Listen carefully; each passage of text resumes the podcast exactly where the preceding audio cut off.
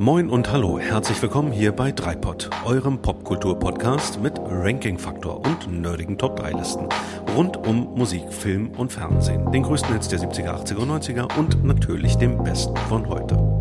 Wir sind Micha, Björn und Daniel und wünschen euch gute Unterhaltung. Wir machen das trotzdem, glaube ich. Ich will das Thema ja machen im Gegensatz zu euch. Welches willst Thema? du moderieren? Mann, Mann, Darfst du aber nicht. Welches Thema willst du moderieren? Ja, toll. Ich will jetzt endlich mal Top 3 Romcoms machen, die ihr nie machen wolltet. Ich fange jetzt einfach mal an. Fangen wir ich fange jetzt einfach mal an. Bitte. Sanfte Grüße und herzlich willkommen bei Dreipod, dem Popkultur-Podcast der Herzen. Mhm. Ja, das mit den Herzen stimmt heute ja mehr denn je, denn das Thema heute sind unsere Top 3 romantischen Filmkomödien oder auch kurz Romcoms. Mein Name ist Micha und wie Hi. immer sind, ja, wie immer sind bei mir auch meine beiden extrem gut aussehenden Mitstreiter dabei. Hier ist der Mann, der wohl als erster Mensch das Wort Övre im Zusammenhang mit Mickey Krause benutzt hat. Hier ist der Björn. Na, schönen guten Abend. Freut euch heute auf das Romcom-Övre. Von wem auch immer. Ja. Und hier ist der Mann, der wahrscheinlich bei Change.org eine Initiative gestartet hat, um das Wort Övre aus dem Duden zu streichen. Zumindest wenn es um Ballermann-Sänger geht. Hier ist Daniel. Hallo. Hallo Daniel. Hallo.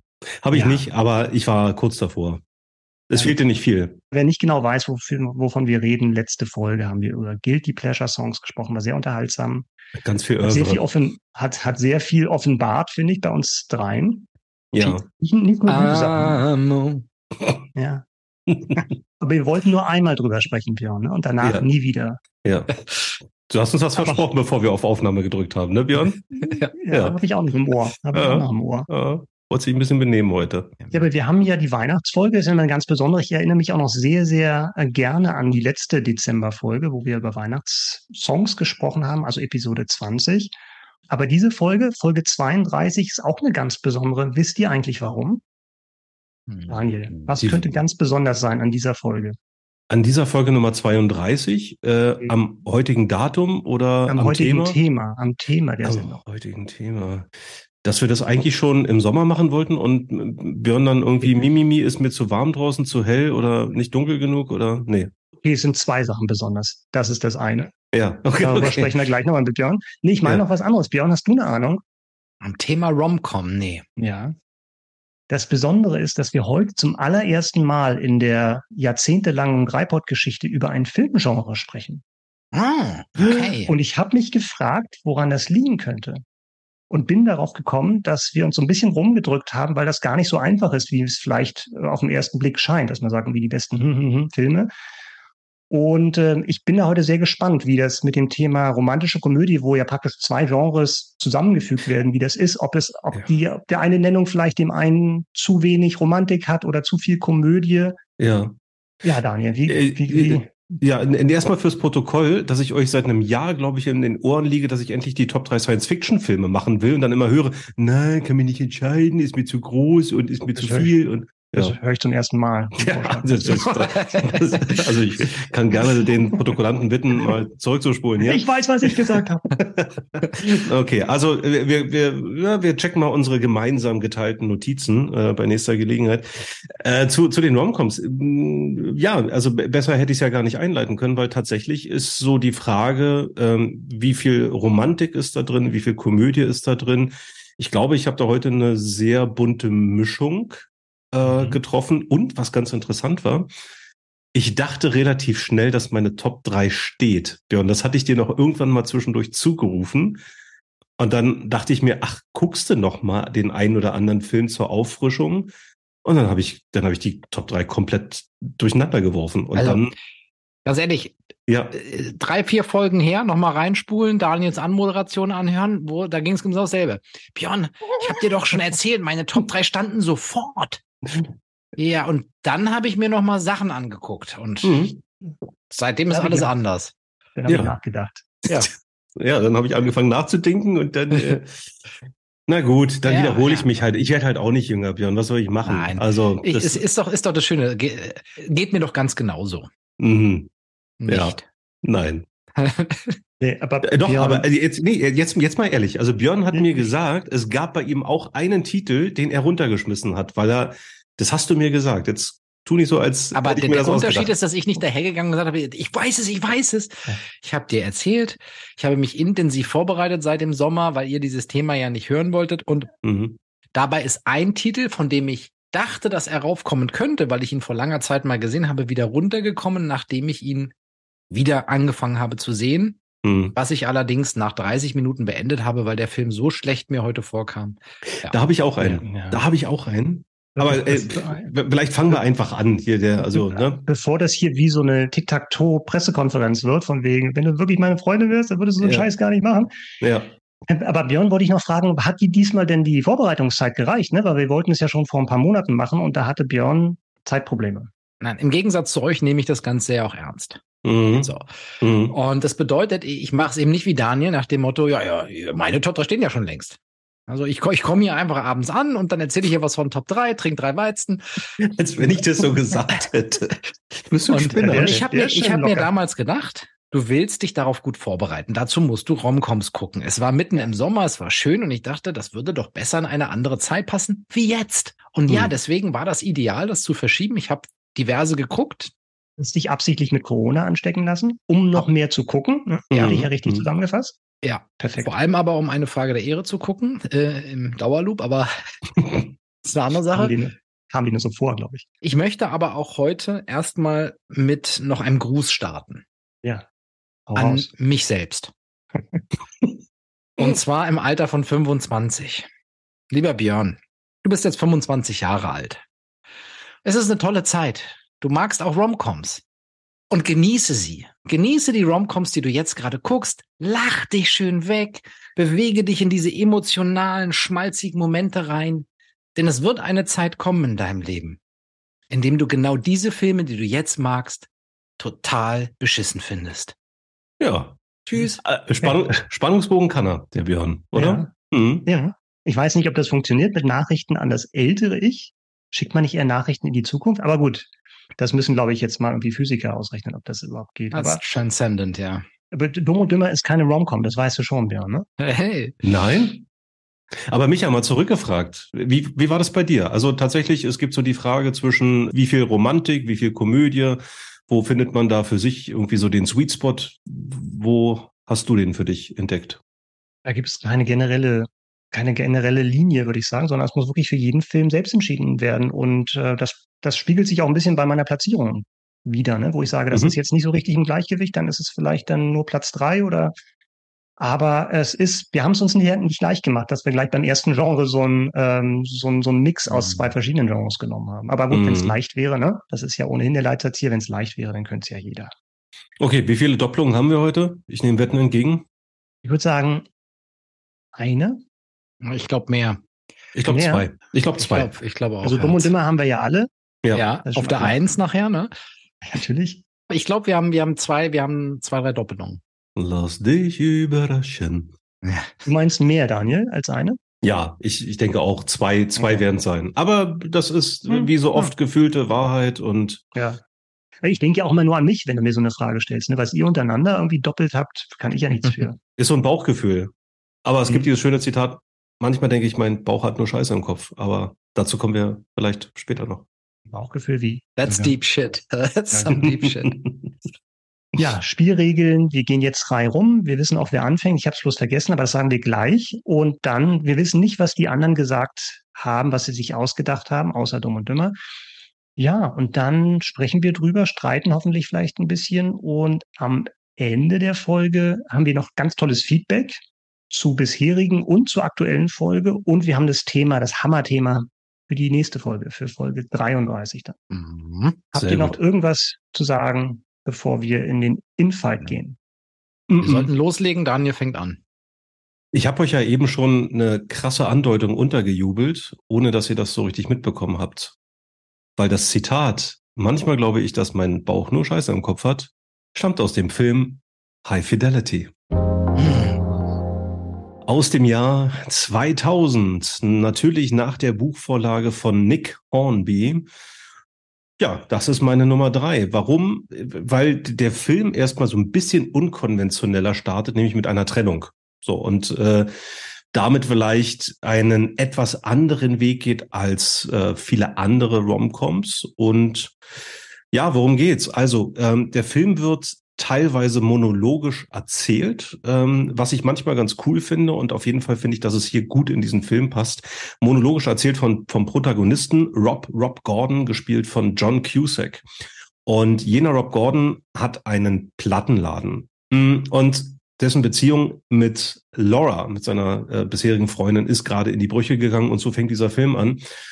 Und weil er nicht nur einen Plattenladen besitzt, sondern ein absoluter Musik, Freak, Nerd, Snob, was auch immer ist, fängt er an, eine Top 5 der gescheiterten Beziehungen zu erstellen. Und allein deswegen passt dieser Film natürlich in diesen Podcast. Der ist ein absolutes Muss an der Stelle.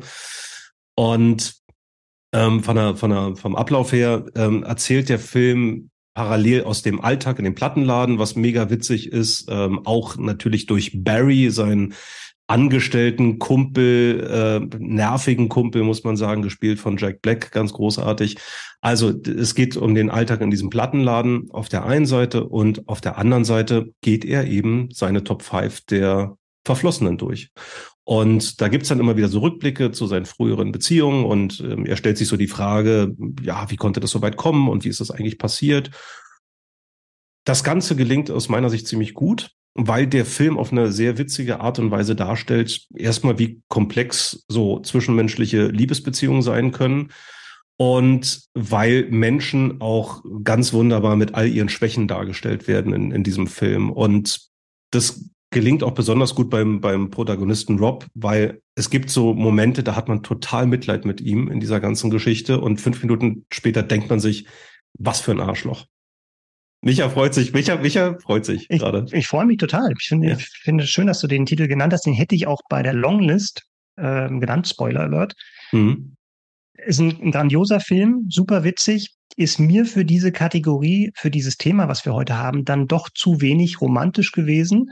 Mhm. Es sei denn, man sagt, Rob Gordons Beziehung zur Musik ist die Romanze, um die es geht in dem Film. Das kann man natürlich auch so sehen. Aber für mich ist die zentrale Beziehung zwischen den beiden zu schwach gewesen. Es war für mhm. mich dann eher tatsächlich so ein, ja, eigentlich ein, Film, der sich so einem Genre irgendwie entzieht. Mhm. Und, oder wenn dann im ehesten eine Komödie ist. Aber die Beziehung der beiden war für mich dann zu wenig zentral, mhm. als dass es für mich eine, eine Rom-Com gewesen wäre. ist, ist berechtigt, diese Kritik, dieser Gedanke? War mir sag aber scheißegal. Sag, sag war Kritik. mir scheißegal, weil er bei mir auf der Eins ist. Oh, scheiße. Oh Gott, oh Gott. Der kannst du früher, früher reingrätschen, Björn. Jetzt äh, habe ich so ganz viel davon erzählt und. Ich finde, das ist, wir haben, wir haben uns ja grundsätzlich ähm, ganz am Anfang schon drüber unterhalten, nicht? Wenn man schon so eine Twitter-Kategorie nimmt wie Rom-Com, dann wird man natürlich immer die Frage haben, wo wägt man welchen Anteil wie ab? Ja. Mhm. Nichtsdestotrotz, ich, ich habe jetzt nicht nach der besten Mixtur gesucht, dann wäre es sicherlich was anderes gewesen. Deswegen finde ich das, finde ich das auch berechtigt und nachvollziehbar. Den Gedanken habe ich mir auch gemacht. Es ist aber der beste Film. Von denen, die auf meiner Top 3 waren, war es der beste Film. Und mhm. deswegen mhm. muss er für mich auch auf die Eins rauf. Und ja, klar, es steht nicht so sehr im Mittelpunkt die Romanze zu seiner, Je also zu der zuletzt Verflossenen, mit der er ja am Ende wieder zusammenkommt. Das ist ja quasi der Gag dieser, dieses Countdowns seiner fünf Top 5 mhm. Beziehungen. Ähm, mhm. ist, dass er dann am Ende merkt, sie ist die einzig wahre und ähm, dann äh, ist, ist und, und damit zur Liebe quasi findet. Und klar, die Musik steht ganz klar im Vordergrund. Ähm, aber auch, Daniel, du hast schon gesagt, wirklich geile Charaktere. Jack Black ist einfach Der irre Hammer. witzig. Ja. Und ja. Ähm, auch Tim Robbins. Tim ja, Robbins, ja. der, der so einen esoterischen, langhaarigen Typen spielt, mhm. äh, bei dem seine, seine Freundin, Ex-Freundin Laura ja zeitweise auch wohnt. Uh, Ian, Ian Ray ja, Raymond. Ian, Ian ist geil. Und da, da, das ist zum Beispiel etwas, was ich finde, was an sich wieder so ein klassisches Element von Romcom ist, ist das, was er da rein projiziert in die Beziehung zu Ian. Ne, da steht ja. ja immer die Frage, hatten sie jetzt zum Beispiel schon Sex? Das ist ja für ja. ihn so, oh, und, ja. und, und dass er halt die Vorstellung dann entwickelt, dass er der Sexgott sein muss, dieser Ian, und dass das irgendwie äh, das ist, was er nicht leisten konnte. Dabei geht's natürlich um was ganz anderes, mhm. ähm, was ähm, Laura halt fehlte das finde ich ist dann wieder trotzdem so ein klassisches Rom-Com-Element. Ähm, Auch wenn es, wenn es vielleicht nicht ganz so romantisch dargestellt wird. Mhm. Und ich meine, alleine der Soundtrack ja. rechtfertigt eine Nominierung auf jeder Top 3 Liste. Egal und, welches Thema. Egal welches Thema. Und wenn schon der Boss, Bruce Springsteen, zu einem ich wusste, dass eigens du das zu diesem, diesem Film kommenden ja. Gastauftritt dabei ist, ja. excuse me. Ja. Check. Das ist auch ein, schön, schönes Cameo tatsächlich. Also weil ja. es wirklich kreativ gemacht ist. Ja, aber äh, Björn, wo du gerade beim Soundtrack warst, kann man mal ganz kurz äh, erwähnen, was da alles so drauf ist auf diesem Soundtrack. Nämlich Bob Dylan, The King, Stevie Wonder, Elvis Costello und natürlich Barry Jive and the Uptown Five. Also, das ist niemand Geringeres als Jack Black selber, der zum, zum Ende des Films eine, wie ich finde, ganz, ganz großartige ähm, Version von Let's Get It On performt. Also wirklich nicht nur witzig, es ist einfach auch überraschend, äh, ja, wie gut der Typ singen kann ich finde, die, der, der, dieser Erzählstrang, dieser, diese Elemente, die dann auf diesen finalen Auftritt, dieses finale Konzert hinarbeiten, das ist auch wieder so richtig schön Rom-Com. Ja. Ähm, ne? Also sie versuchen zu diesem, äh, zu diesem Konzert halt hinzukommen, nicht? Und das ist irgendwie so da, die, die Frage, wird er das schaffen, wird er das nicht schaffen? Und dann am Ende quasi sozusagen die, ja, die, das wieder zusammenkommen mit, mit der Freundin.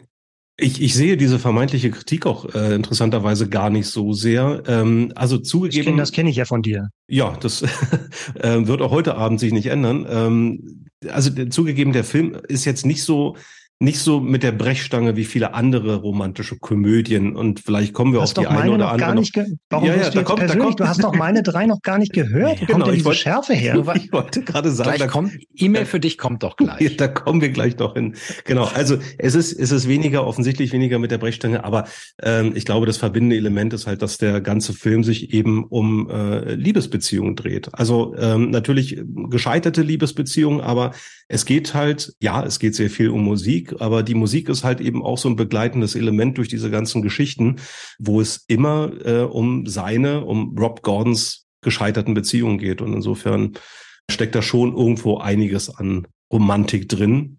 Und da passt das dann, glaube ich, schon so im ja. Großen und Ganzen. Wenn man so sehen, also Jack Black fand ich ja, habt ihr ja gerade angesprochen, wirklich super, auch, auch ja. ja in anderen Rollen, wo er singt, obwohl er mir ja. noch besser, ich hätte ja gerne die Sonic Death Monkeys gehört, noch. ja, das, das stimmt. Seine frühere Gruppe. Ja, ich, ich finde übrigens, ein, einen erwähnenswerten Aspekt dazu ist auch noch, dass ähm, der Protagonist, also die Liebe zu seiner jetzigen ähm, dann wieder richtig spürt, als er ihr ein Mixtape oh, ja. macht. Ja, und ich meine, das ist doch auch nochmal so richtig schön 90s, vielleicht auch 80s, mhm. aber das war jetzt eher 90s. Ähm, ne? Also das Mixtape zusammenstellen als ein Zeichen ja. der, der Liebe und äh, ja, das, das finde ich passend. Das stimmt.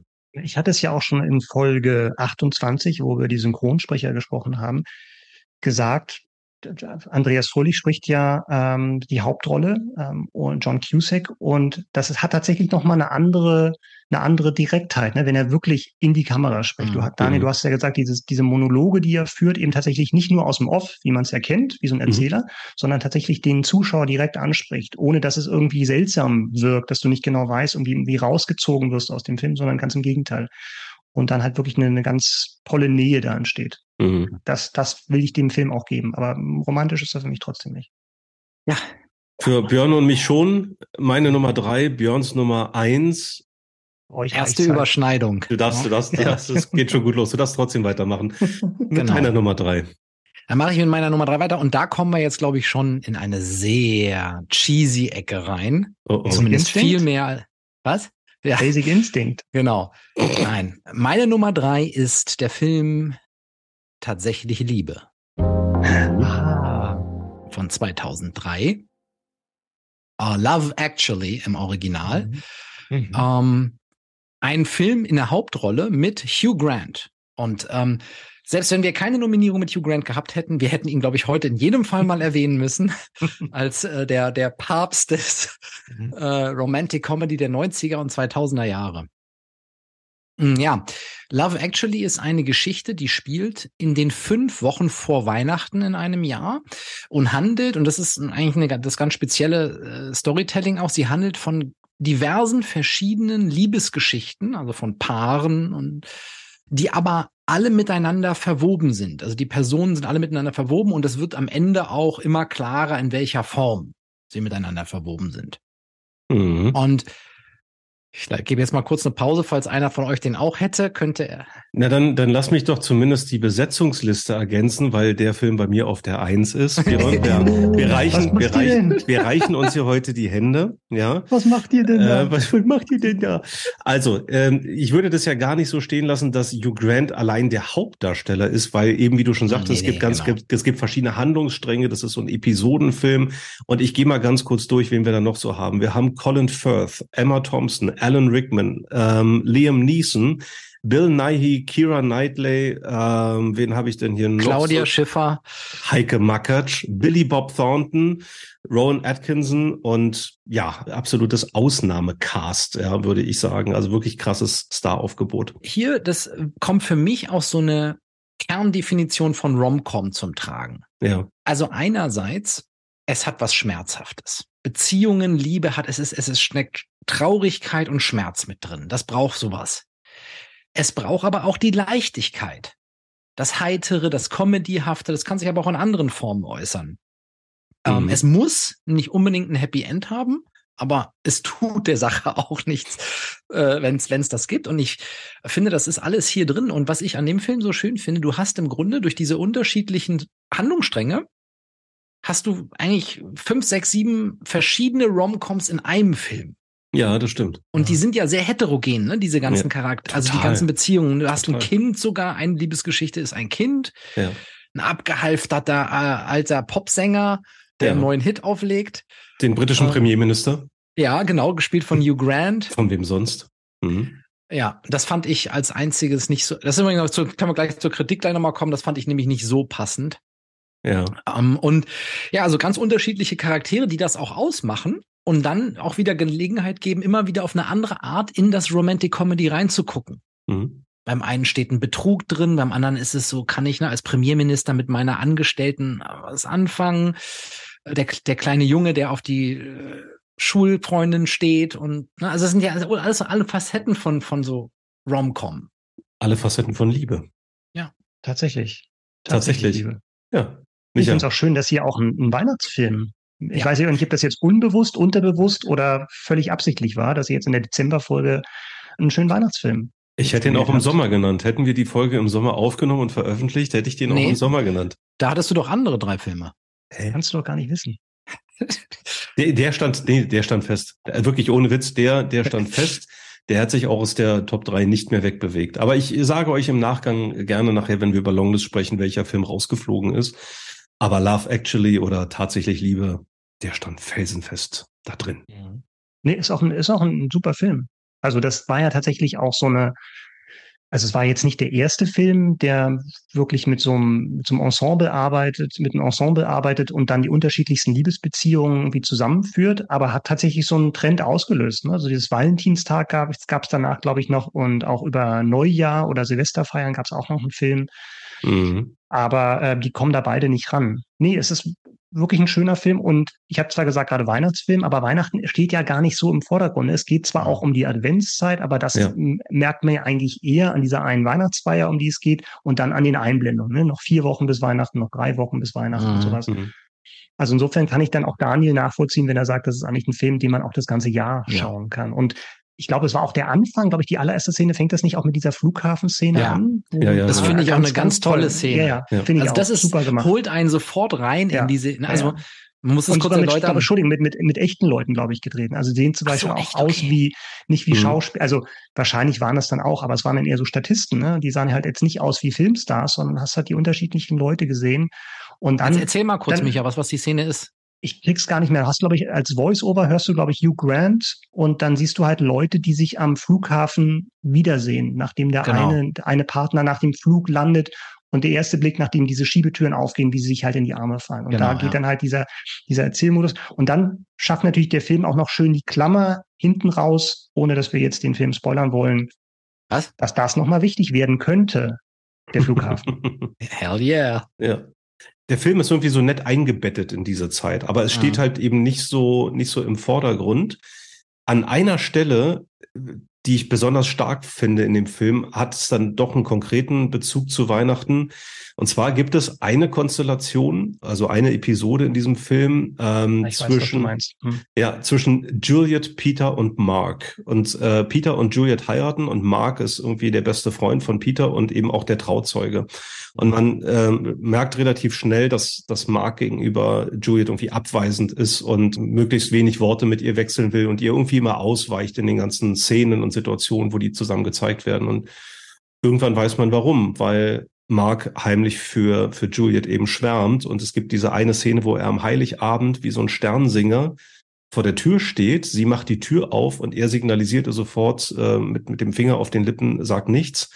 Und dann gesteht er ihr seine Liebe, indem er Schilder hochhält und, und dann geht er halt eben so seinen Text durch, ohne nur ein Wort äh, zu verlieren im wahrsten Sinne. Und Gleichzeitig weiß man aber, dass er gegenüber seinem besten Freund Peter loyal ist. Und das ist irgendwie ein sehr, sehr, sehr, sehr äh, berührender Moment in diesem Film. Und da, mehr, da finde ich, ist dieses, dieses Weihnachtsfeeling da, ne? weil er, wie gesagt, wie so ein Sternsinger dann irgendwo vor der Tür steht. Und ganz toll. Geht ans Herz. Eine Szene, die bei mir total hängen geblieben ist, die ist überhaupt nicht romantisch oder witzig. Und zwar ist das eine Szene zwischen Emma Thompson und Alan Rickman, das müsste es, glaube ich, sein, mhm, ne? die ja. Ehepaar spielen. Ne? Und ja Sie findet, glaube ich, durch Zufall ein Die Kette.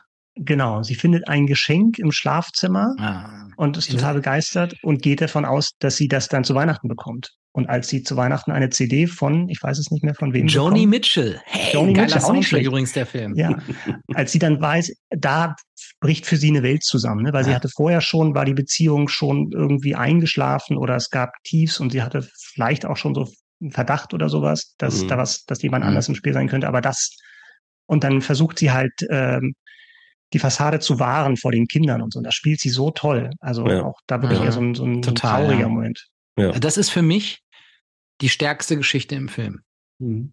Mhm. Weil, weil das hat was sehr Trauriges und wieder sehr Realistisches. sehr Realistisches und äh, übrigens, die Kette ist ja ähm, für Heike Makatschs Rolle in dem Film. Ja, ja, ja genau. Ähm, das ist die, das ist, finde ich, ist die stärkste Geschichte, weil es A, sehr stark, jetzt sind wir wieder beim, beim Genre für heute, einerseits ne, dieses diese Traurigkeit auch mit drin hat ähm, mhm. und ähm, und auf der anderen Seite seinen Teil auch mit Heike Matkatsch irgendwie auch so was Absurdes richtig und und Tragisches auch wieder fast schon hat. Ähm, mhm. Und wie gesagt, die Szenen mit den Kindern, das gibt's ja ein paar Mal, spielt auch ganz am Ende dann nochmal eine Rolle. Das ist schon auch hart. Ja. Die schlechteste Geschichte ist für mich die von Colin Firth. Ja.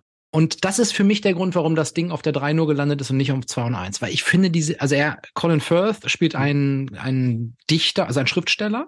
Mhm. Und ähm, da kommt eine portugiesische Putzfrau zu ihm. Er spricht kein Wort Portugiesisch, sie kein Wort Englisch und es gibt eine völlig abstruse sowas von unrealistische Kommunikation zwischen den beiden. Mhm. Äh, und ähm, ich spoiler jetzt, also wer das, wer den Film noch nicht gesehen hat, sollte jetzt abschalten. Am Ende des Films heiraten sie, weil er mal eben Portugiesisch gelernt hat. Mhm. Und manchmal kann es so leicht sein. Das ist so ein Ding, wo ich dann wirklich denke, boah, nee. Und gleichzeitig, ich habe den Film nur auf Deutsch gesehen. Vielleicht liegt's auch an der für mich richtig schlechten Synchro von Colin Firth. Nee, das glaube ich nicht. Also den Film habe ich in der Vorbereitung nicht gesehen. Vielleicht hole ich das dann tatsächlich im Original mal nach, Björn, dann werde ich es dir sagen. Ich kann ja, ich guck mal eben, ich habe ich hab noch nicht mal nach, ich weiß nicht mehr aber genau, er hat seine Stammstimme. Ist, ich glaube, er hat seine Tom Vogt oder so als eine Stammstimme, glaube ich. Der glaube ich auch. Tom Vogt, Clive, genau. Tom Vogt, ja. Clive, Clive Owen spricht. Ja, aber die Story ist, glaube ich, auch wirklich eher schwach, die, mhm. dieser, es, dieser Erzählstrang. Es war doch sogar auch, er, er hat sich irgendwie zurückgezogen, weil er irgendwie auch verlassen wurde oder betrogen mhm. wurde. Und dann, dann geht er, dann ist es, glaube ich, auch noch so ein Haus in Südfrankreich, ja. dass er sich zurückzieht zum Schreiben. Und das, das war schon so ein bisschen Klischee mit der Brechstange an der Stelle. Aber das, das wird tatsächlich für mich geheilt durch die eben äh, genannten sehr, sehr starken Momente und auch das, was, was ihr beide angesprochen hattet, ähm, die, äh, die Beziehung zwischen Emma Thompson und Alan Rickman, das ist wirklich, äh, das ist wirklich großes Kino, finde ich an der Stelle. Großes mhm. Rom-Com-Kino. Ein Highlight in, dem Film ist für mich auch die, äh, die Geschichte von dem jungen Mann, der nach Amerika geht. Colin. um, also ein durchgeknallter Typ, der äh, sich, man könnte sagen, so ein Loser, der unbedingt, äh, der kann, der irgendwie nicht an Frauen rankommt und jetzt nach Amerika geht mit einer völlig überidealisierten Vorstellung davon, wie das in Amerika sein würde, dass da, dass die da halt alle auf ihn stehen würden. Ja. Und dann nimmt der Film sich ja selbst auf die Schippe, indem er wirklich in irgendeinen Kaff in, nach Wisconsin reist, sich vom Taxifahrer in irgendeine Bar fahren lässt. Mhm. Und auf einmal sitzen, sitzen da im Endeffekt dann drei super gut aussehende junge Blondinen, stehen voll auf ihn und, und, und in so einer ganz äh, komischen Geschichte sagen sie dann, bitten sie ihn dann, ob er bei ihr schlaf, bei ihnen schlafen könnte, aber sie hätten halt auch nur, weil sie so arm sind, nur ein Bett. Es würde sehr eng werden in dieser Nacht und weil sie auch kein Geld hätten, hätten sie auch keine Schlafanzüge mhm. und müssten alle nackt schlafen. Oh. Eine von den Frauen ist übrigens ähm, äh, Betty Draper aus Mad Men. Das stimmt. Bevor sie berühmt wurde.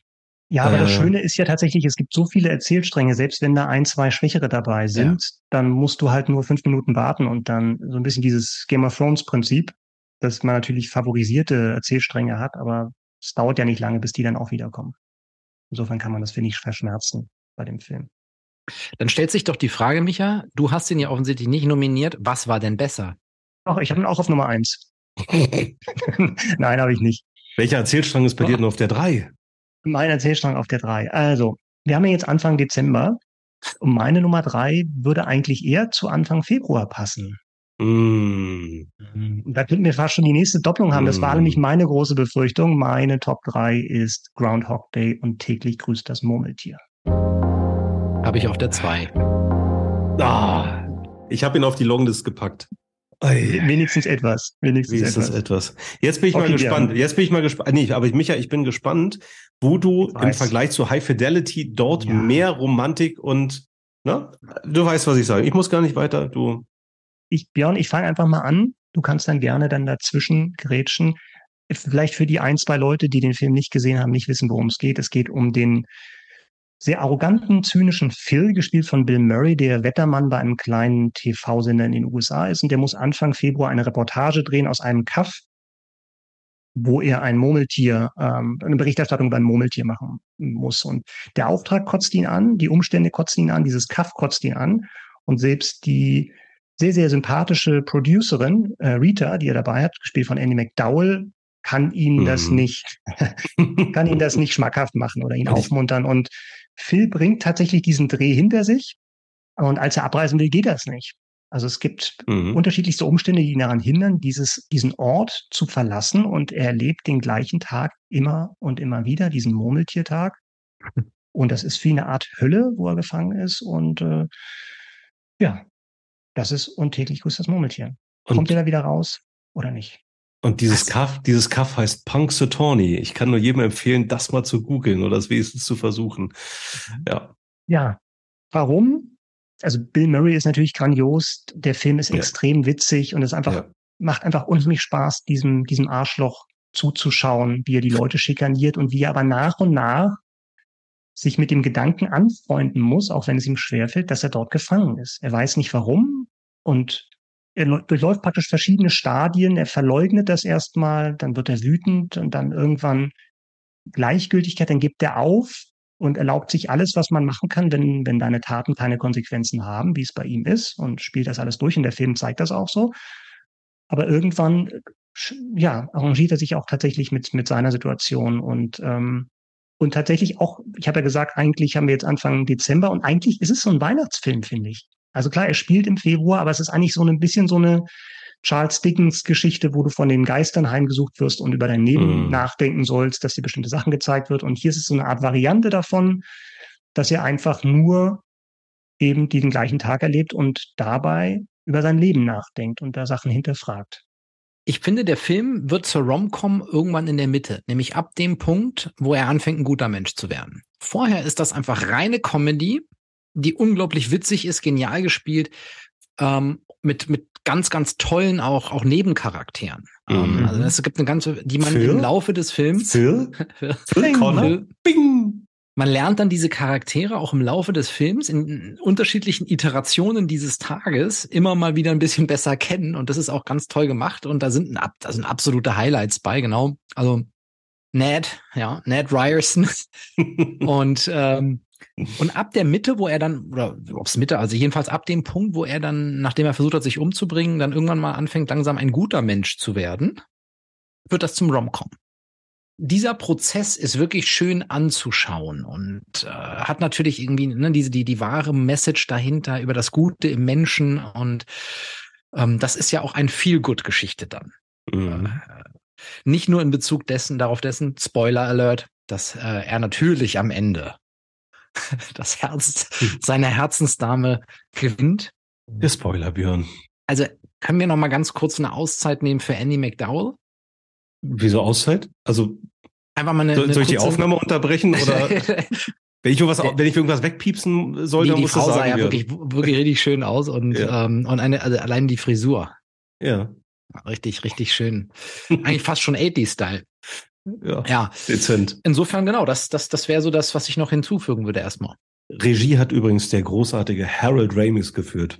Ja. Der Egan Spengler aus Ghostbusters. Mhm. Da- Daniel, um auf deine Anmerkung oder Kritik hinzuweisen, ja, es ist natürlich auch keine klassische romantische Komödie, was ich ja bei, bei High Fidelity so ein bisschen bemängelt habe oder was mir da gefehlt hat.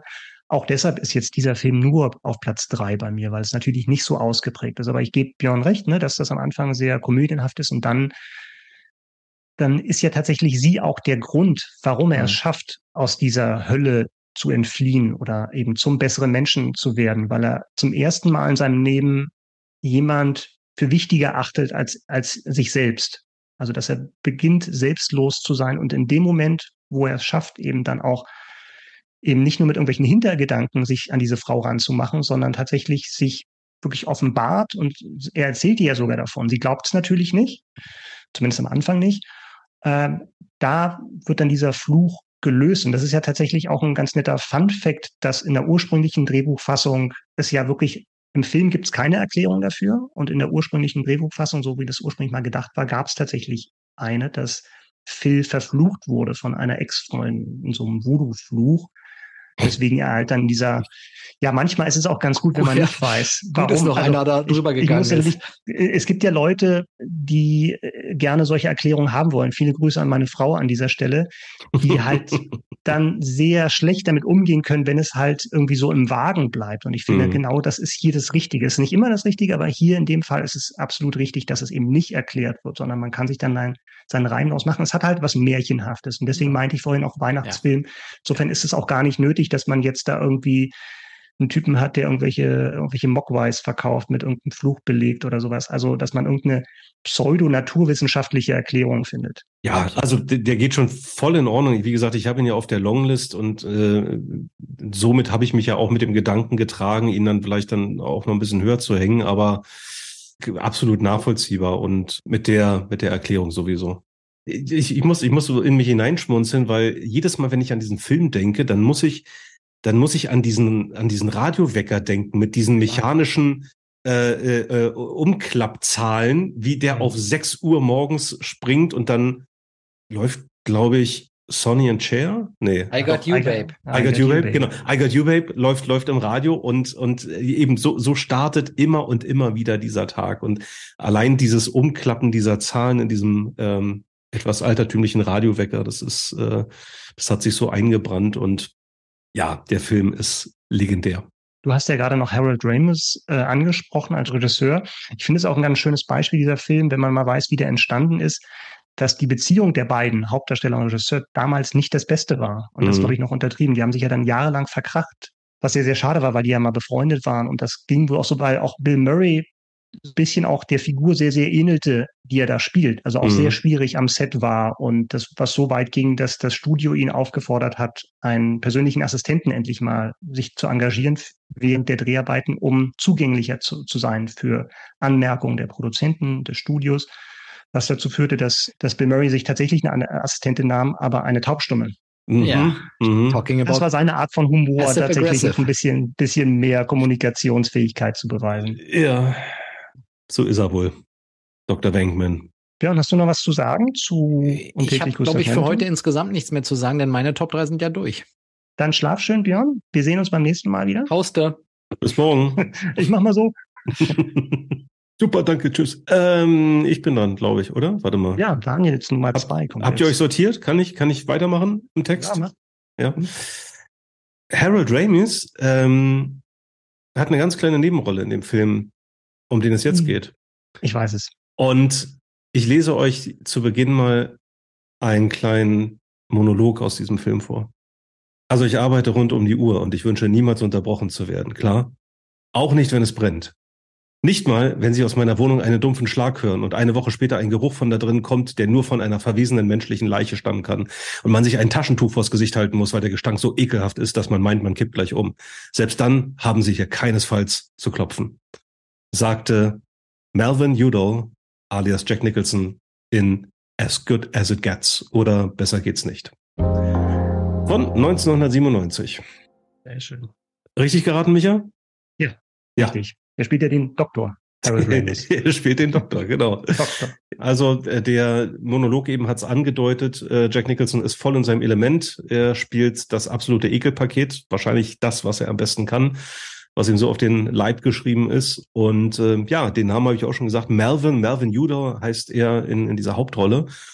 Und er spielt einen Schriftsteller, der krasse Zwangsneurosen hat. Und er macht halt viele Dinge aus Zwang und eben auch äh, aus Gewohnheit.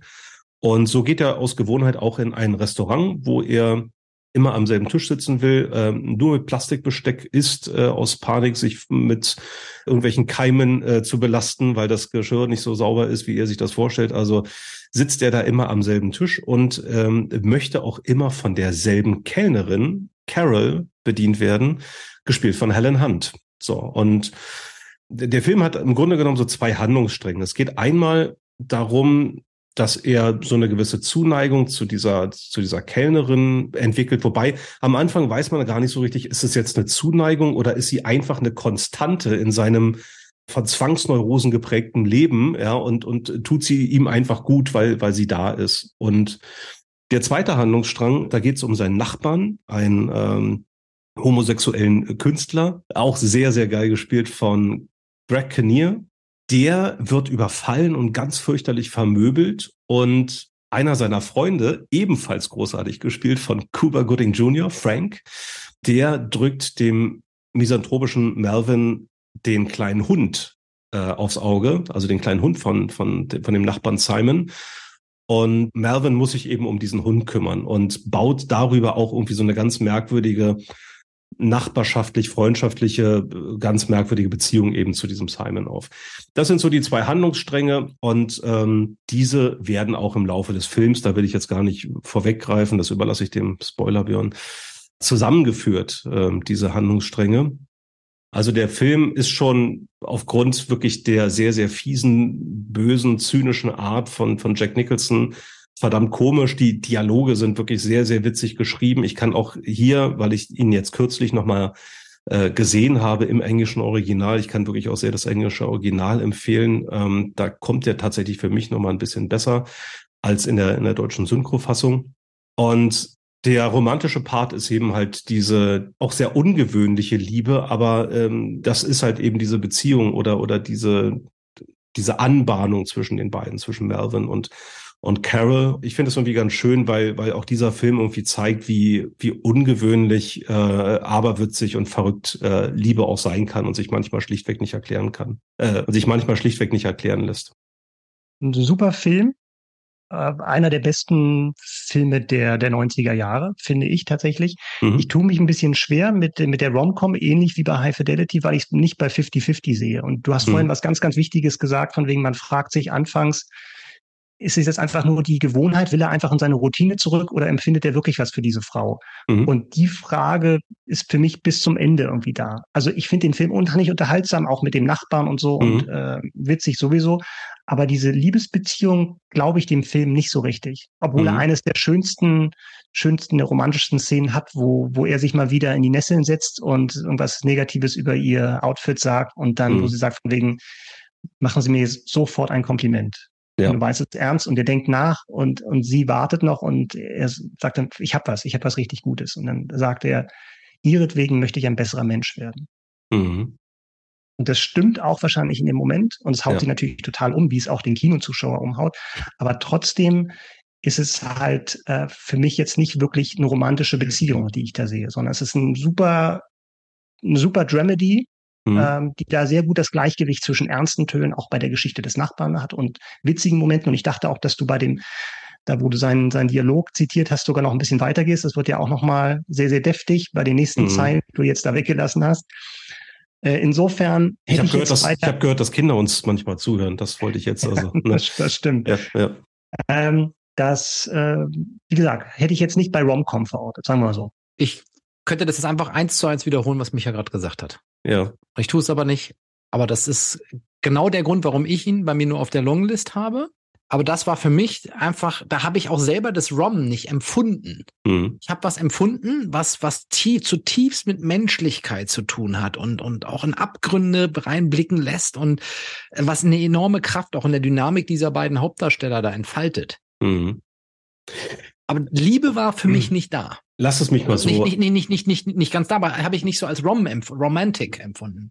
Vielleicht, vielleicht müssen wir, vielleicht müssen wir einen etwas äh, übergeordneteren, abstrakteren Blick auf Liebe äh, äh, werfen, wo es nicht nur um die Liebe zwischen einem Mann und einer Frau geht, ähm, sondern ja, er, er gewinnt auch diesen kleinen Hund, äh, Verdell, den, den gewinnt er auch lieb. Und in dem Moment, wo Verdell wieder zu seinem Herrchen zurückkommt, äh, verdrückt er sogar die, das, das, das, ein Tränchen, ja, weil ihm plötzlich ja. dieser kleine Hund, den er am Anfang, den er so, den, den er so so abstoßend findet, dass er ihn in den Müllschlucker von diesem Hochhaus irgendwie reinwirft. Äh, und äh, der kommt dann zum Glück unten wieder raus und ein Nachbar findet ihn. Aber so ist der, so ist der Melvin eben drauf. Und nachher wächst ihm dieses kleine Hündchen, das übrigens im, im Cast genannt wird, das wächst ihm so ans Herz. Ähm, oder auch, wenn man an Simon denkt, der im wahrsten Sinne des, des Wortes sehr geprügelt durch diesen Film geht und auch irgendwo die, die Liebe zu seinen Eltern vermisst oder auch so die Wertschätzung. Also ich finde, man sollte da nicht immer nur ne, auf die klassische Beziehung zwischen. Äh, Deswegen heißt es ja auch Romantic. Ja, und das Weil will das ich auch noch. die Form der Liebe ist, die. Das will ich auch noch sagen. Ähm, Simon, die es hoffentlich hab, nicht zwischen Mann und Hund gibt. Ja, aber ähm, Simon, warum habe ich es gesagt, dass er homosexuell ist? Weil es eine Relevanz in dem Film hat. Am Anfang findet Mervyn das irgendwie so abstoßend, nennt ihn irgendwie so abschätzig Fummeltrine oder irgendwie sowas. Mhm. Und nachher wachsen die beiden sich irgendwie auch ans Herz. Und da gibt es auch so eine sehr, sehr schöne Szene, wo Simon sagt, ich, ich liebe dich oder ich habe dich lieb. Ich weiß jetzt gerade nicht, was er auf Deutsch sagt. Ja. Ähm, und, und Jack Nicholson sagt so, Junge, ich wäre der glücklichste Mann auf der Welt, wenn das bei mir was bringen würde. Also du merkst, die beiden wachsen halt irgendwie auch zusammen, so unterschiedlich sie irgendwie auch waren und trotzdem ich finde, der Film hat eben was sehr, sehr, im wahrsten Sinne des Wortes, was sehr liebevolles und deswegen geht das er für mich als Rom-Com voll in Ordnung. Ich finde, man kann gar nicht genug über besser geht's nicht sprechen, aber nicht in dieser Kategorie. Darf ich, für darf mich, ich? Für mich. Also ich, ich nehme das also, alles. Ich, ich schließe, ich schließe das ab mit etwas Versöhnlichem, nämlich einer Brücke zu eine Frage der Ehre. Das müsste doch eigentlich immer passen, oder? Vor allem bei Rom-Com.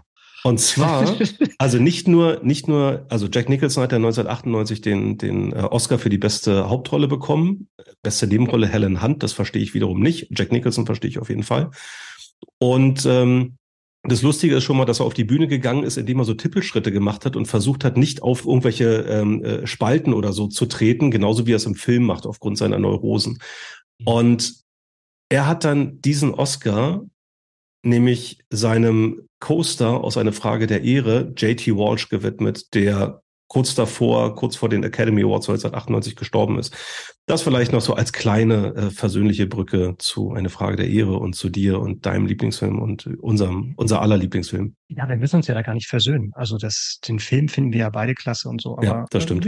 Nee. Was interessant, weil das war mir klar, dass wir tatsächlich unterschiedlich auslegen, was ist Romantik und ja. wie viel Romantik muss eine Romcom sein, um sich hier zu qualifizieren.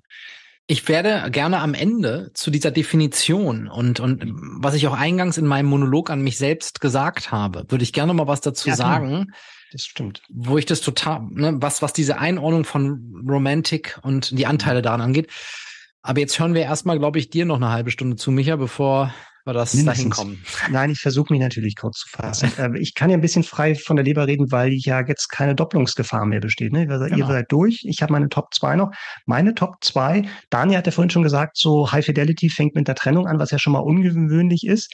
So ein bisschen geht's bei mir auch los. Und zwar sitzt hier an einer Anfangsszene ein Paar, das über seit, seit über 20 Jahren verheiratet ist, bei der Date Night, beim Abendessen zusammen und studieren anscheinend die Dessertkarte. Und ja, so ein bisschen Gedanken verloren sie und äh, dann sagen sie, Ach, ja, lass uns doch, lass uns glaub, doch irgendwie es. gleichzeitig sagen, was wir wollen. Ne? Und er will das Creme Brûlée und sie will die Scheidung. Meine Nummer zwei Love. ist Crazy Stupid Love. Aus Richtig geiler zwei, Film. 2011. Ja, cool. Es geht um den langweiligen Familienvater Cal, gespielt von Steve Carell, der also von seiner Frau verlassen wird. Und er lernt dann, als er getrennt lebt, den jungen Frau, sexy Frauenhelden Jacob, gespielt von Ryan Gosling, kennen. Und der will ihm beibringen, wie man Frauen aufweist. Und Cal will eigentlich nur seine Frau zurückhaben, aber er macht dann trotzdem mit, so wieder als Single unterwegs zu sein. Das Witzige ist aber, dass Cal tatsächlich auch zum ersten Mal dann eine Frau kennenlernt, für die er sich wirklich interessiert und äh, mit der er zusammenbleiben will. Mit der, ja, will sich tatsächlich binden. Und dann ist da noch Kells 13-jähriger Sohn, der in die vier Jahre ältere Babysitterin verliebt ist. Aber in dem Alter kann man auch eigentlich noch nicht von Liebe reden. Oder vielleicht doch. Ja, das ist erstmal so, worum es geht. Und mhm. was mir bei diesem Film so unheimlich gut gefällt, neben vieler anderer Sachen, ist tatsächlich, dass das eine Romcom ist mit richtigen Überraschungsmomenten. Mhm. Und das Genre ist eigentlich oftmals sehr, sehr schemahaft und erwartbar, dass du halt wirklich weißt, irgendwie jetzt kommt dieser Schritt und dann gibt es ein Missverständnis und dann gehen sie kurz auseinander, dann kommt wieder zusammen. Und dieser Film, Crazy Stupid Love, hat tatsächlich ein paar Twists dabei, die wirklich die man sonst eher, also nicht, dass man die im Thriller erwarten würde, aber so wirklich, dass du sagst von dem, wow, das dreht jetzt wirklich nochmal den ganzen Film auf den Kopf. Und das ist wirklich, was mir wirklich da gefällt. Und das zweite, was mir besonders gut gefällt bei dem Film, ist, dass er mit dem Klischee der Rom-Com sehr, sehr spielerisch umgeht. Da gibt's also eine Szene, wo wo Jacob tatsächlich diese Frau mit nach Hause bringt, die schon leicht angetrunken ist und ja, sie verhaspelt sich da so ein bisschen und er sagt dann irgendwann, du bist echt süß. Und sie sagt, äh, Emma Stone spielt die Frau und sagt, ich bin nicht süß, ich bin sexy. Und ich bin FSK 16. und ich weiß auch, wie die FSK 12 Version dieses Abends ablaufen würde. Ich würde zu viel trinken, würde irgendwann einschlafen, du äh, deckst mich zu und gibst mir einen Kuss auf die Wange. Und einen Film zu haben oder ein Drehbuchautor, der so, so sehr weiß, wie dieses Genre funktioniert und das eine Figur aussprechen lässt, ist schon mal super. Mhm. Aber das ist ja nur die halbe Miete. Also wie, gehst, wie geht der Abend dann weiter? Das will ich jetzt nicht verraten, aber er findet wirklich eine super, eine super Lösung davon, mit diesem Klischee umzugehen und trotzdem, dass du nach dieser Szene sagst, ja, das ist, das ist perfekt. Das ist perfekt, wie diese Szene weitergeht. Und das ist so mhm. gut gemacht. Und wer nicht glaubt, dass Ryan Gosling noch sexier sein könnte, dem sei die deutsche Synchronfassung ans Herz gelegt. Und zwar haben wir da wieder Tobias Kluckert mhm. dabei, den wir schon in Folge 28 geehrt haben als deutsche Stimme von Gerard Butler und Bradley Cooper. Ja, Crazy Stupid Love gibt's momentan bei Netflix zu streamen. Dann muss ich das wohl nachholen. Also ich kenne ihn leider nicht, schuldig im Sinne der Anklage, ähm, ist soeben auf meine Watchlist gewandert. Aber Björn ich kennt ihn. Mir, ich habe ihn mir bei, während meiner Corona-Erkrankung angeguckt. Ja. Und er, er ist bei mir auf Platz vier gelandet. Oh, okay. Ich kann das alles nur unterstreichen, Micha. Ähm, was du gerade gesagt hast, ist ein ab, absolut toller Film. Auch Steve Carell spielt das genial. Er ist ohnehin ein toller ist der, Schauspieler. Ist der MVP eigentlich des Films. Ja. Und das finde ich übrigens auch cool, dass, dass, dass da eine Hauptrolle durch jemanden wie Steve Carell besetzt ist, was ich für eine Romantic Comedy jetzt auch nicht so typisch finde, wo man normalerweise dann eben äh, wie wie ähm, bei Hugh Grant einen schönen attraktiven Mann hat oder äh, äh, er ist eher so der absolute absolute Durchschnittstyp ne so und ähm, das passt dann eben auch deswegen passt auch dieses ich finde auch die Story an sich wenn man mal von diesen tollen und skurrilen Wendungen absieht finde ich die Story an sich sehr realistisch mhm. Also es ist nicht irgendein Märchen, ähm, es ist nicht irgendein Überkitsch, sondern es ist wirklich du, du diese diese Trennung, diese Beziehungsprobleme zwischen ihm und seiner Frau, die sind realistisch, die sind nachvollziehbar. Man er, er setzt dann an dieser Bar, er säuft, man kann es nachvollziehen, wie er sich da ertränken will drin. Ähm, okay, klar, dass dann dieser jungsche Typ um die Ecke kommt, dann dann fängt es halt an, Fahrt aufzunehmen. Aber dennoch habe ich die ganze Zeit das Gefühl, dass diese Beziehungsgeschichte zwischen ihm und seiner Frau. Also das, das ist ja auch latent das Thema, dass er sie eigentlich noch liebt und ja. dass das, das, das bleibt immer realistisch und wird nie lächerlich oder, oder Bullshit. Und alles andere ist, kann trotzdem lustig sein und durch, und, und, und verknüpft werden miteinander. Und ne, dann gibt es also einen, ein, ein Treffen bei, bei ihm zu Hause. Ja. Also bei, äh, und das ist natürlich, äh, da, da, da, da passieren dann diverse Wendungen auf einmal. Das äh, hat dann sehr, sehr komische Aspekte. Ja, ohne Worte. Alles zu Spandau Ballets True im Hintergrund. ja, super. Ja, richtig Bock, den Film jetzt zu gucken. Also da, also mich habt ihr überzeugt. Ja, das ist doch schön. Also auch die beste Dirty Dancing-Szene außerhalb von Dirty Dancing. Mm, ja. Falls das noch das letzte Argument war, was Daniel vielleicht brauchen könnte. Absolut. Also jetzt, jetzt ähm, wird er heute jetzt Abend noch jetzt, jetzt wird er heute Abend noch geguckt. Also ich muss jetzt ja. auch langsam mal Schluss machen. Ähm, habe noch ein bisschen was vor heute. Vielleicht nur eine Sache, was Björn gerade gesagt hat. Hebefigur ähm, oder worum geht's? Hebefigur ich oder? Sag, ich sag's der, nicht. Der Pachanga? Nee, okay. Alles klar. Wassermelone. Das, was du gerade gesagt hast, dass das, glaube ich, auch wirklich so eine so eine Romcom ist, die geschlechterneutral ist. Du hast zwar zwei, das ist eher aus der Männerperspektive erzählt, was es mir wahrscheinlich leichter macht, eben mich diesem Genre irgendwie darauf einzulassen, während ja die meisten Romcoms eher eine weibliche Perspektive haben oder ein weibliches Publikum gerichtet haben. Und hier finde ich das sehr ausgeglichen, dass da irgendwie beide Geschlechter sehr gut äh, sich reinfühlen können, finde ich. Das ist zumindest mein Eindruck. Ja, glaube ich auch. Was auch noch ein zusätzlicher Aspekt ist, der für den Film spricht, ist diese Beziehung zwischen den beiden Männern, die sozusagen in den, in, ja. den, in den Hauptrollen sind. Die Bromance. Genau, das ist, es wird zu einer Art Bromance, die dann mhm. aber auf die Probe gestellt wird. Und das hat ja auch noch mal eine gewisse Beziehungsdynamik. Ja. Darf ich das jetzt einfach hier spoilern? Nein, also, nein, reden wir nee, überhaupt den... nichts mehr hier? Mann, nein, das darfst du nicht. Ach nee, Daniel will das ja auch noch gucken. Ja, danke. Danke, genau. danke, Björn, dass du dich auch mal zusammenreißen kannst. Ich habe ja noch eine Top 1 offen. Was ja, jetzt bin ich richtig kommen? gespannt. Ja, was soll frage ich Crazy. Stupid Love noch kommen? Habe ich mich auch gefragt, aber ich wusste natürlich, was kommt. Meine Nummer 1 ist der wohl romantischste Film von den drei Filmen, die ich heute Abend nennen werde oder schon genannt habe. Und er ist meiner Meinung nach unterschätzt. Und das, obwohl er sieben Oscars gewonnen hat. Meine Nummer 1 ist Shakespeare in Love. Oh. 1990. Oh. Wow. Oh, wow. Ich weiß gar nicht, ob so viele ja. den Film gesehen haben. Also war ich, natürlich ja, doch. Os Oscar-Abräumer. Im also Kino nur, sogar. Ich kann nur ein Wiedersehen wirklich wärmstens ans Herz mhm. legen. Für die, bei denen das ganz lange her ist oder die den Film noch gar nicht gesehen haben, wir sind im späten 16. Jahrhundert und Will Shakespeare, gespielt von Joseph Fiennes, ist ein junger Autor, eben äh, Shakespeare, mit Geldsorgen und ist kreativ in der Krise. Also er hat keine Ideen und die zweite Hauptfigur ist Lady Viola, gespielt von Gwyneth Paltrow. Und das ist eine junge Adlige, die davon träumt, Theater zu spielen. Was allerdings völlig außer Frage steht, weil damals auf den Bühnen keine Frauen erlaubt waren. Das heißt, selbst die Frauenrollen wurden von Männern in Kostümen gespielt. Sie schafft es aber, sich in Männerklamotten bei einem Vorsprechen einzuschmuggeln und kriegt tatsächlich eine Rolle in dem neuen Stück von Will Shakespeare der nimmt sie natürlich wahr und findet tatsächlich auch raus, dass es eine Frau ist, verliebt sich unsterblich in sie, wird inspiriert, ein neues Stück zu schreiben oder das Stück umzuschreiben, und das es ging. Das wird dann Romeo und Julia. Alles könnte so schön sein, wenn äh, Viola nicht tatsächlich einem anderen Mann schon versprochen wäre, den sie heiraten muss. Haben Will und Viola eine Zukunft? Fragezeichen. Lasse ich jetzt mal offen. Mhm. Warum dieser Film Shakespeare klingt erstmal so, und da bin ich ganz ehrlich, als ob das unheimlich langweilig werden könnte.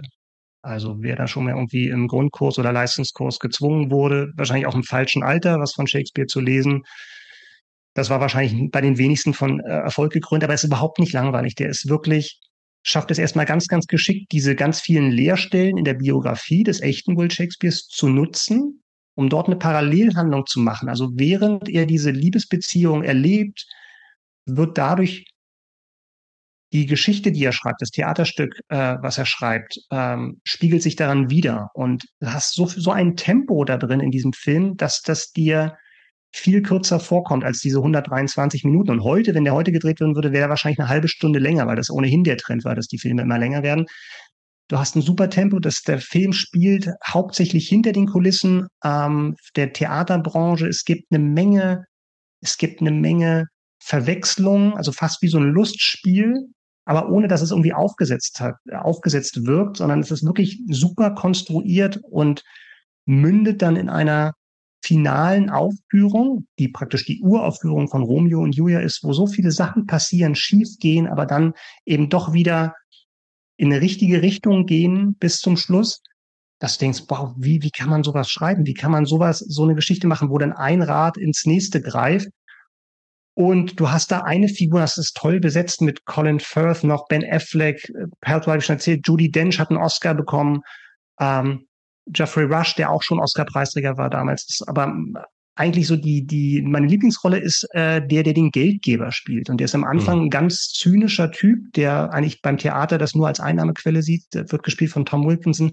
Und der im Laufe der, dieses Films entdeckt der seine Leidenschaft fürs Theater. Er kriegt dann auch eine kleine Rolle und entdeckt seine, seine Leidenschaft fürs, fürs Theater. Und selbst ich, der mit Theater wirklich nicht viel anfangen kann, bin da völlig bei ihm. Also ein grandioser Film und auch dieses Romantische zwischen den beiden ist halt nicht aufgesetzt, nicht schmalzig. Klar, es ist mit den Worten von Shakespeare dann manchmal unterlegt oder sowas, aber du glaubst es ihm. Und es ist wahnsinnig witzig, wie, ja, wie diese absurden Situationen geschildert werden. Wow.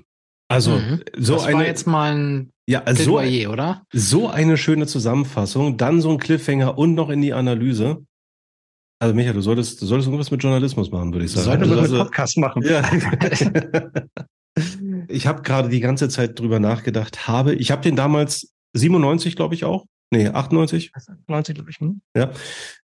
Im Kino gesehen und ich glaube, dass ich den seitdem nie wieder gesehen habe. Und das werde ich jetzt auch ändern. Also nachdem du da wirklich so ein flammendes äh, Plädoyer gehalten hast für diesen Film, also den ich allenfalls grob, aber bei weitem natürlich nicht so raffiniert, wie du ihn gerade beschrieben hast, äh, im Gedächtnis habe, muss ich den unbedingt nachholen. Weil da sind ja, da, da, sind ja auch tolle Schauspieler dabei, wie du sie gerade aufgezählt hast. Auch Joseph Fiennes, den ich halt wirklich ähm, sehr, sehr gerne sehe. Und, und Tom Wilkinson beispielsweise auch, ein geiler Schauspieler, den ich auch immer sehr gerne sehe.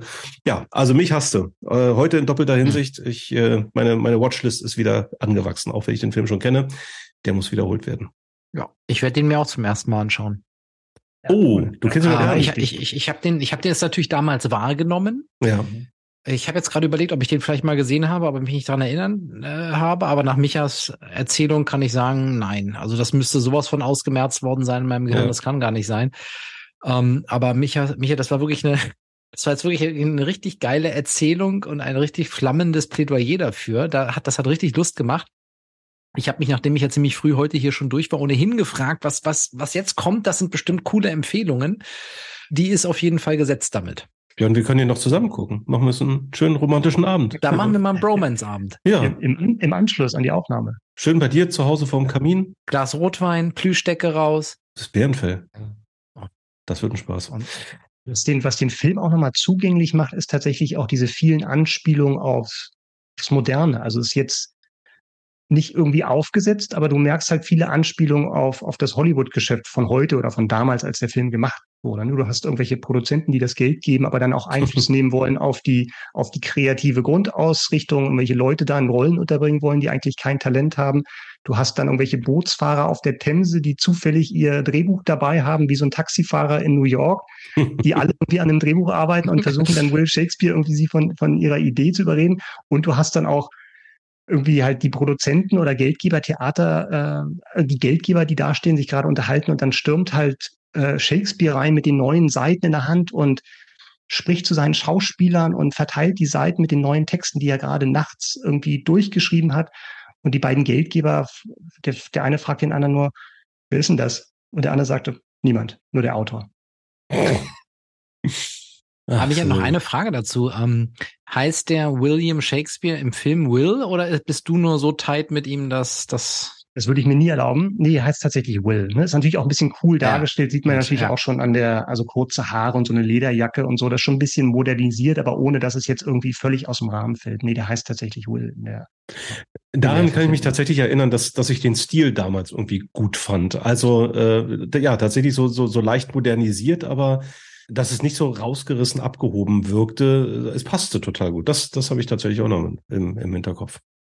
Schön, ja. schöner, schöner Abschluss. Ja, dann haben wir es, glaube ich, sogar. Dann haben wir es soweit, ne? Ähm, aber, aber ich, ich muss trotzdem nochmal nachfragen. Äh, Micha, ich habe einen Film vermisst. Ich habe, also ich hätte, ich hätte eigentlich wirklich gewettet, dass du Sideways nominierst.